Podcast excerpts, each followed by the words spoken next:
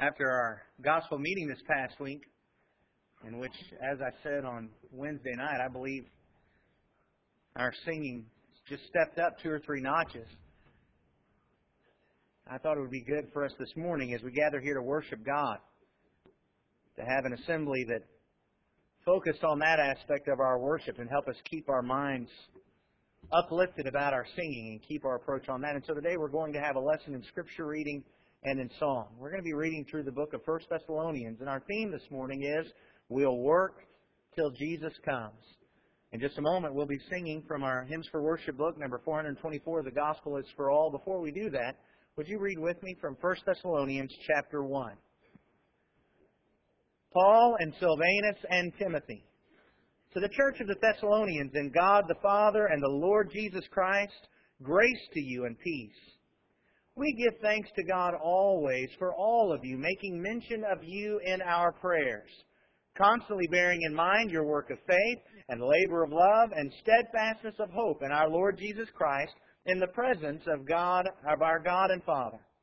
Knowing, brethren, beloved by God, His choice of you for our gospel did not come to you in word only, but also in power and in the Holy Spirit and with full conviction, just as you know what kind of men we proved to be among you for your sake. You also became imitators of us and of the Lord, having received the word in much tribulation with the joy of the Holy Spirit, so that you became an example to all the believers in Macedonia and in Achaia. For the word of the Lord has sounded forth from you, not only in Macedonia and Achaia, but also in every place. Your faith toward God has gone forth, so that we have no need to say anything. For they themselves report about us what kind of a reception we had with you, and how you turned to God from idols to serve a living and true God, and to wait for his Son from heaven, whom he raised from the dead. That is, Jesus, who rescues us from the wrath to come. 1 Thessalonians chapter 2 verses 1 through 12. For you yourselves know, brethren, that our coming to you was not in vain. But after we had already suffered and been mistreated in Philippi, as you know, we have the boldness in our God to speak to you the gospel of God amid such opposition. For our exhortation does not come from error or impurity or by way of deceit but just as we have been approved by God to be entrusted with the gospel, so we speak, not as pleasing men, but God who examines our hearts. For we never came with flattering speech, as you know, nor with a pretext for greed. God is witness. Nor did we seek glory from men, either from you or from others, even though as apostles of Christ we might have asserted our authority. But we proved to be gentle among you as a nursing mother tenderly cares for her own children. Having so fond an affection for you, we were well pleased to impart to you not only the gospel of God, but also our own lives, because you had become very dear to us. For you recall, brethren, our labor and hardship, how working night and day so as not to be a burden to any of you, we proclaim to you the gospel of God. You are witnesses and so is God, how devoutly and uprightly and blamelessly we behave toward you believers. Just as you know how we were exhorting and encouraging and imploring each one of you as a father would his own children, so that you would walk in a manner worthy of the God who calls you into his own kingdom and glory. For this reason, we also constantly thank God that when you received the word of God, which you heard from us, you accepted it not as the word of men, but for what it really is, the word of God, which also performs its work in you who believe. For you, brethren, became imitators of the churches of God in Christ Jesus that are in Judea. For you also endured the same sufferings at the hands of your own countrymen, even as they did from the Jews, who both killed the Lord Jesus and the prophets and drove us out. They are not pleasing to God, but hostile to all men hindering us from speaking to the Gentiles so that they may be saved, and with the result that they always fill up the measure of their sins. But wrath has come upon them to the utmost. But we, brethren, having been taken away from you for a short while, in person, not in spirit, were all the more eager with great desire to see your face, for we wanted to come to you. I, Paul, more than once, and yet Satan hindered us. For who is our hope, or joy, or crown of exultation? Is it not even you in the presence of our Lord Jesus at his coming? For you are our glory and joy. We'll sing The Battle Belongs to the Lord. If you would, and it's convenient for you, please stand as we sing this hymn. Therefore, when we could endure it no longer, we thought it best to be left behind at Athens alone. And we sent Timothy, our brother, and God's fellow worker in the gospel of Christ, to strengthen and encourage you as to your faith, so that no one would be disturbed by these afflictions. For you yourselves know that we have been destined for this. For indeed, when we were with you, we kept telling you in advance that we were going to suffer affliction, and so it came to pass, as you know. For this reason, when I could endure it no longer, I also sent to find out about your faith, for fear that the tempter might have tempted you, and our labor would be in vain. But now that Timothy has come to us from you, and has brought us good news of your faith and love, and that you always think kindly of us, longing to see us just as we also long to see you, for this reason, brethren, in all our distress and affliction, we were comforted about you through your faith. For now we really live if you stand firm in the Lord. For what thanks can we render to God for you in return for all the joy with which we rejoice before our God on your account? As we night and day keep praying most earnestly that we may see your face and may complete what is lacking in your faith. Now may our God and Father himself and Jesus our Lord direct our way to you. And may the Lord cause you to increase and abound in love for one another and for all people just as we also do for you, so that he may establish your hearts without blame in holiness before our God and Father at the coming of our Lord Jesus with all his saints. Finally, then, brethren, we request and exhort you in the Lord Jesus that as you receive from us instruction as to how you ought to walk and please God, just as you actually do walk, that you excel still more for you know what commandments we gave you by the authority of the Lord Jesus. For this is the will of God, your sanctification. That is, that you abstain from sexual immorality, that each of you know how to possess his own vessel in sanctification and honor, not in lustful passion like the Gentiles who do not know God, and that no man transgress and defraud his brother in the matter, because the Lord is the avenger in all these things, just as we also told you before and solemnly warned you. For God has not called us for the purpose of impurity, but in sanctification. So, he who rejects this is not rejecting man, but the God who gives his Holy Spirit to you. Now, as to the love of the brethren, you have no need for anyone to write to you, for you yourselves are taught by God to love one another. For indeed you do practice it toward all the brethren who are in all Macedonia. But we urge you, brethren, to excel still more, and to make it your ambition to lead a quiet life, and attend to your own business, and work with your hands just as we commanded you, so that you will behave properly toward outsiders and not be in any need. But we do not want you to be uninformed, brethren, about those who are asleep so that you will not grieve as do the rest who have no hope.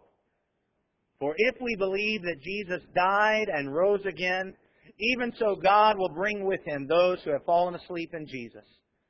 For this we say to you by the word of the Lord, that we who are alive and remain until the coming of the Lord will not precede those who have fallen asleep.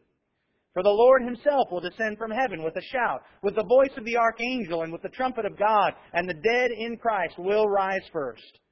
Then we who are alive and remain will be caught up together with them in the clouds to meet the Lord in the air, and so we shall always be with the Lord.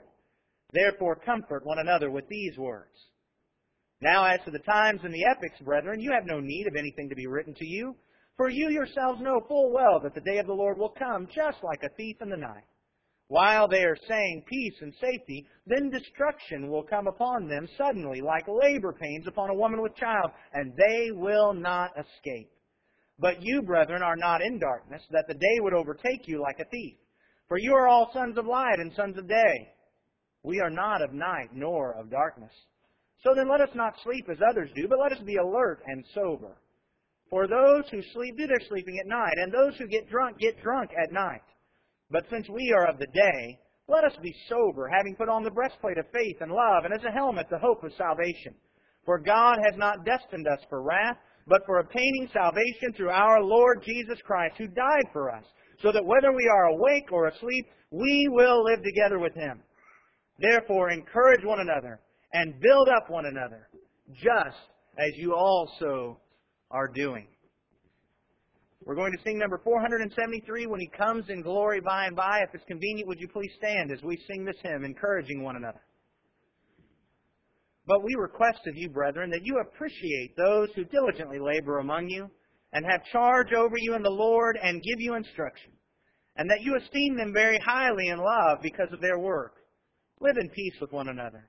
We urge you, brethren, admonish the unruly, encourage the faint-hearted, help the weak, be patient with everyone. See that no one repays one another with evil for evil, but always seek after that which is good for one another and for all people. Rejoice always. Pray without ceasing. In everything give thanks, for this is God's will for you in Christ Jesus. Do not quench the Spirit. Do not despise prophetic utterances, but examine everything carefully. Hold fast to that which is good. Abstain from every form of evil. Now may the God of peace himself sanctify you entirely and may your spirit and soul and body be preserved complete, without blame at the coming of our Lord Jesus Christ. Faithful is he who calls you, and he also will bring it to pass. Brethren, pray for us. Greet all the brethren with a holy kiss. I adjure you by the Lord to have this letter read to all the brethren. The grace of our Lord Jesus Christ be with you. In just a moment, we're going to be singing number 297 as our invitation song. Number 297, Prepare to Meet Thy God. I believe one of the things that we learned in our gospel meeting this past week is how important at times, how important at all times, reading the Word of God is. Certainly, reading the Word of God should be a part of our individual and personal lives every day. But how often do we miss simply reading the Word of God together? Without comment and commentary? Just reading what God has said. Paul finished this letter saying, I adjure you by the Lord to have this letter read to all the brethren. These things were written so that all brethren might read them.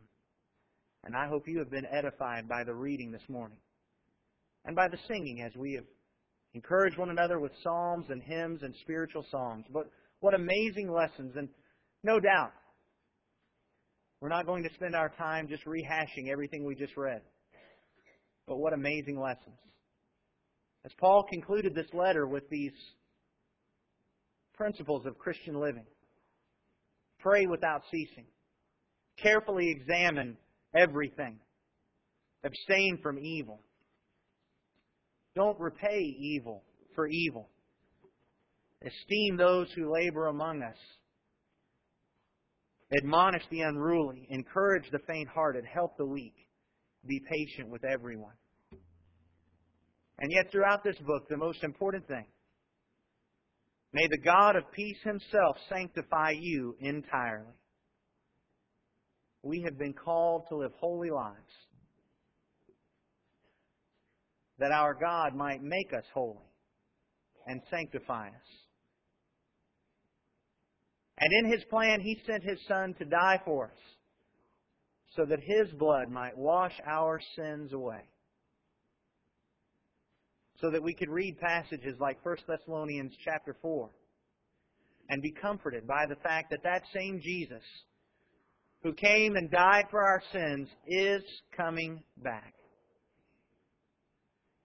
The question for us is what are we going to do while we await his return? The Thessalonians had a problem.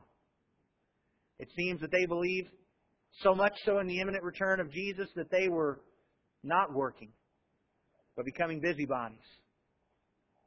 Paul said that our job up until the moment that Jesus returns is to work. And may we as a congregation and as individual Christians always live by that principle that we will work till Jesus comes. Being comforted by the blood of Jesus and by the grace of our God as we look forward to that return. Therefore, our final question this morning is Are you ready for that return? Are you prepared to meet your God?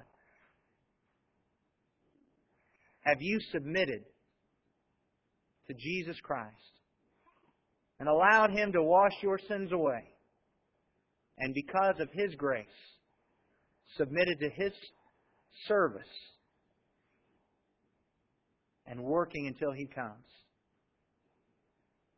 If we can help you with that in any way, whether it's to help you enter Christ through baptism because of your faith and confession and repentance, or if it's to help you and to pray for you as you strive to work till Jesus comes, whatever we can do, won't you please come forward right now as we stand and sing?